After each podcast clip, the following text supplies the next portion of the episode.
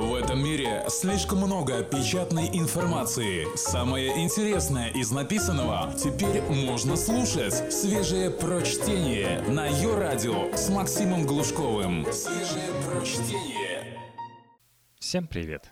Четверть века назад плюс неделя в прокат вышла картина Криса Коламбуса «Один дома» и зажгла звезду Макалей Калкина – в честь чего киностудия 20 век Fox неделю назад выкинула в продажу бокс-сет Home Alone 25th Anniversary Ultimate Collector's Edition. Пожалуй, нет человека, кто бы не знал бы эту рождественскую сказку, принадлежащую перу Джона Хьюза. Ибо «Один дома», по крайней мере, первые две его части, это Евангелие семейной комедии и по-настоящему народное кино с педофильским душком – пусть и не обласканное статуэтками, но любимое зрителями всех возрастов и национальностей, ибо снято оно на языке, доступном даже выжившим из ума пенсионерам и умственно отсталым подросткам.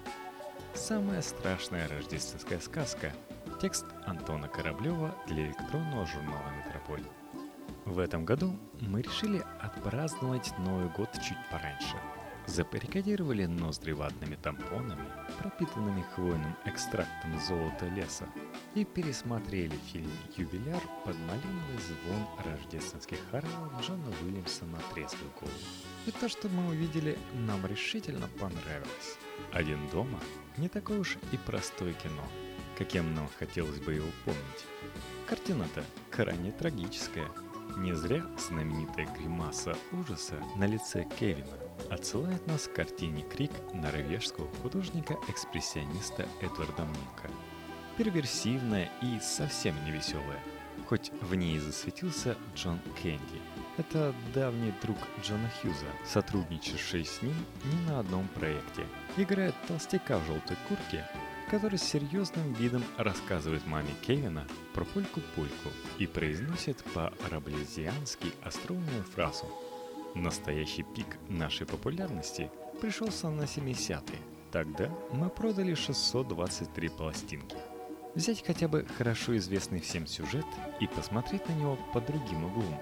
Два взрослых мужика пытаются убить восьмилетнего ребенка, оставленного взрослыми даунами на произвол судьбы. Ничего так себе рождественская классика. Просто подумайте об этом на досуге.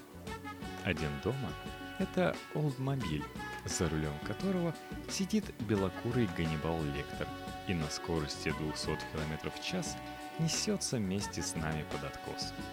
Параллаксное прочтение фильма переворачивает все с ног на голову. Например, как можно не заметить отсутствие ребенка и улететь без него в Париж?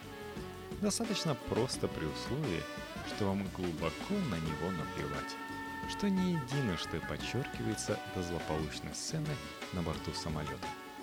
Кевин же изображен в образе жертвы обстоятельств и сопливого Джеймса Дина, унижаемого всем семейством. Братья и сестры сладострастно потрунивают над ним, ежеминутно демонстрируя собственное превосходство. Таких как ты, французы зовут less incompetent, а старший из них – жены – Словно Элвис на исходе жизни, ракобальчик по имени Бас даже грозит скормить младшенького своему таранту. Матушка наследника прямо советская труженица, сошедшая со страниц журнала «Крестьянка». Печется обо всех вокруг, но не о ком конкретно. Мать Тереза на работе и Адольф Гитлер дома. Ведь главное, что люди скажут. В доме 15 человек, и только ты всем портишь нервы. Отец, как мы видим, живет по принципу «наплевать, наплевать, надоело воевать. Ничего не знаю, моя хата с краю». Типичная тряпка, не способная даже поставить на место своего придурковатого брата Фрэнка, который петухом ходит по дому и умничает. «Посмотри, что ты наделал, щенок!» Ноги таким существом и то брезливо вытирать. Вообще клан Макалистеров напоминает нечто среднее между приютом, сектой и сумасшедшим домом. Это такая семья баптистов-дебилов. И Кевин отвергаем ими лишь потому, что он, несмотря на столь юный возраст, единственный рациональный человек. Но так кажется на первый взгляд. Кевин МакАлистер рациональный, но отнюдь неадекватный. Он ярчайший пример чудовища в обличии ангела, рассудительного, обаятельного и опасного. Подобный дуализм обыгрывается в фильме не один раз. Например, «Престарелый сосед с лопатой», о котором ходят городские легенды, с виду действительно походит на несгибаемого, как гвоздь классического маньяка, способного размотать кишки ребенка и украсить ими фонари у дома. Но если снять шелуху, то под тулупом оказывается седой щенок, соскучившийся по ласке.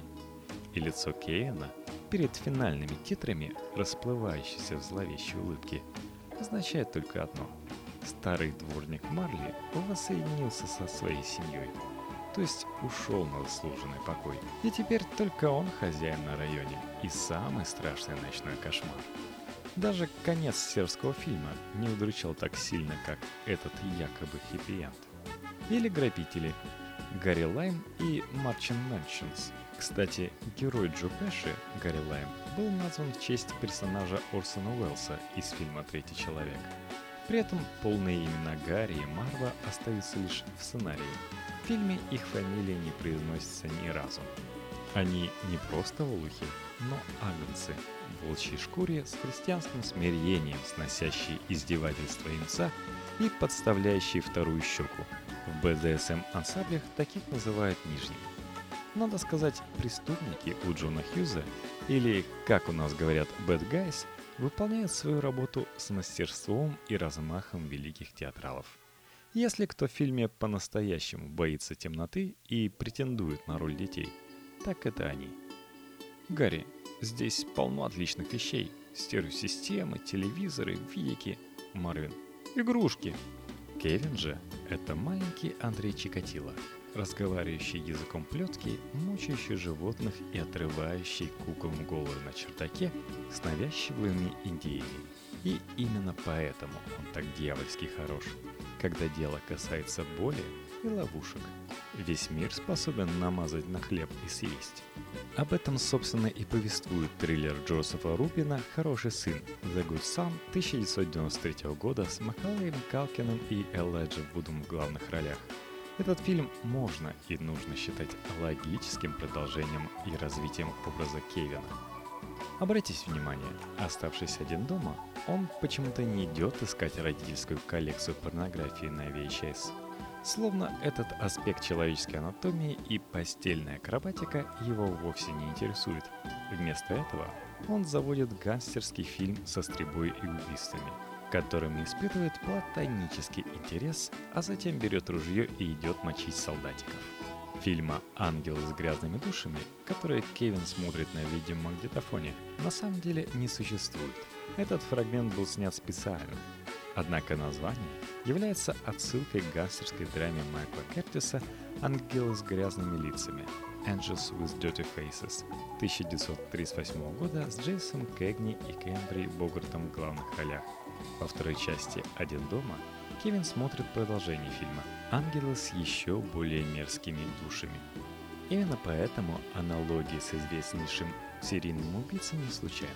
Документально известно, что почти у всех людей, с кем Чикатило имел дело, он вызывал сильнейшую антипатию и неприязнь. Он так и говорил. Оскорбляли меня на работе все. И простая девчушка, и начальник. Но Кевин знает о существовании своего темного попутчика – и умеет скрывать его за маской простоты и наива. Как непринужденно он издевается над пиццебоем и на ходу сочиняет истории о маме в машине для подозрительной женщины-кассира в магазине, словно делая себе алиби, задумав очередную макруху. А под конец фильма мы убеждаемся в этом сами. Так ловко он заметает следы после ночных бдений, хоть и не углядел золотой зуб, которого лишился Гарри. Возможно, МакАлистеры на поверку оказываются не такими уж и плохими. Они интуитивно чувствуют неладное и отталкивают маленькое чудовище от себя. Как можно дальше?